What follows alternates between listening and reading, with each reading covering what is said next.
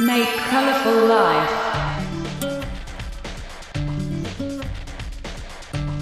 DJ Masumin Showtime. はい、アニュアンセアマスミンです。皆さん、こんにちは。おはようございます。はい、ということでね、えーと、今日はいくら稼げたか、外注でいくら稼げたかを、えーと、お話ししていきたいと思います。で、まあ、そうですね、詳しい話はちょっと YouTube でもやっていこうかなっていうふうに思うんですけども、まあ私一番最高が、あ、今の仕事が一番最高でしたね。10 20万弱ですね。稼げましたね。うん。はい。なんで、ほんと MacBook 買いましたからね。すごい良かったなと思います。あとは15、6万は稼いでいましたね。もう一回あの仕事やりたいなと思ってるんですけどね。もう今だったらずーっと仕事できるなって思ったんで、全然余裕なんで子供がねすごく時間がねもう今もえっと本当に23時間ずっと1人の時間が できてるので本当5年前とか23年前にしてみたらもう全く考えられないような状況なんですけども本当小学校5年生になったらこんなに時間が余るんだっていうぐらいね今余ってるんですけどえーっとまあそないな感じでですね本当今だったらもっと稼げるんじゃないかなっていうふうに思ってますはい。えー、まあそん、それと、あと時給ですね。最初私ツイッターの方で時給1890円って書いてたんですけど、実はあれ、最後1000円、えー、っと、違う。最後2000円まで行きましたね、私。まあ、それもですね、えー、っと、まあ、ジムもやってたし、コールセンターもやってたし、あの、結構ですね、いろいろやってたんですよ。いろいろやってて、ほんと時給2000円ぐらいもらってました。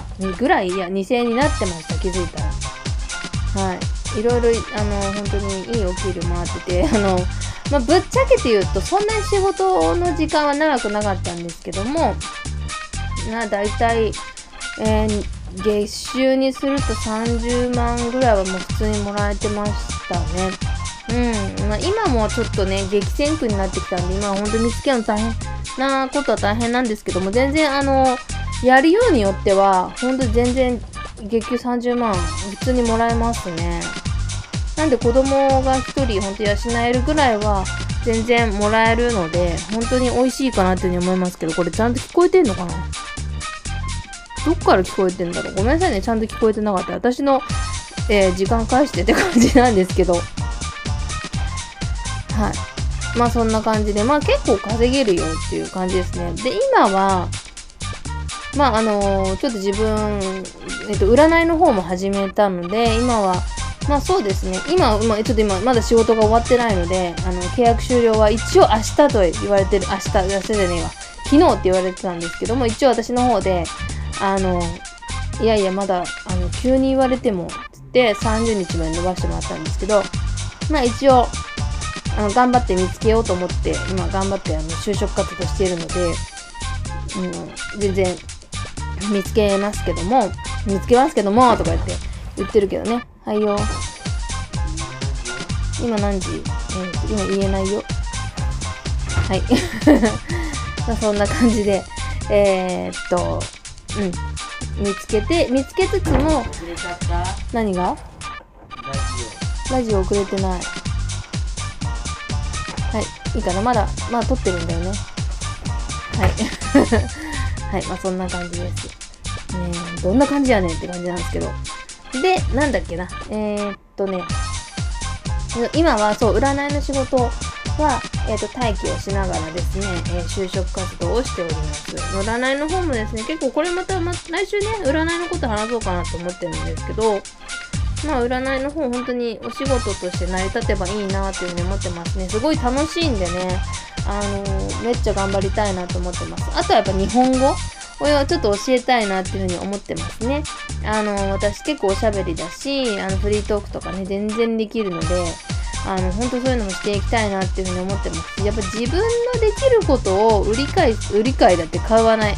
自分のできることを売るっていうのはすごくやっぱやってて、まあ当たり前のことですよね。皆さんね、今やってる仕事、まあ好きじゃない方もいるかもしれないけども、好きなことをするしてそれがお金になるっていうのはやっぱり一番やりがいを感じるというかなんかそうやって言うといやらしく聞こえるかもしれないけどもやっぱり自分が最高のパフォーマンスを見せた時の対価なのでやっぱりあのそれっていいことだと私は思います。それをね汚いとか思うのはやっぱちょっと違うかなって最近思うんですよね。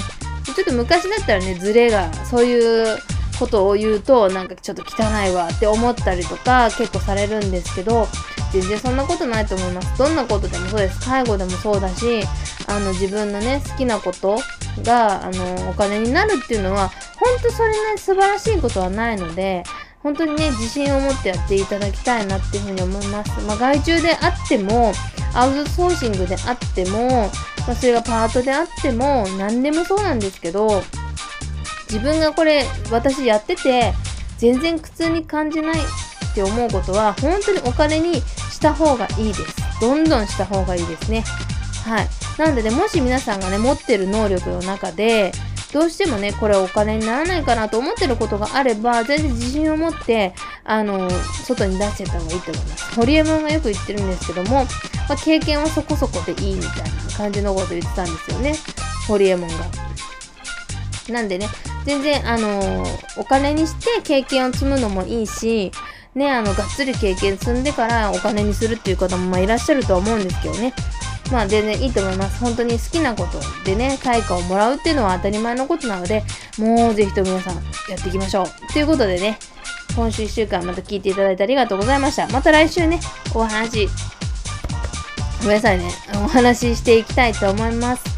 ではまた皆さん来週お会いしましょう。アニゲセよバイバーイ。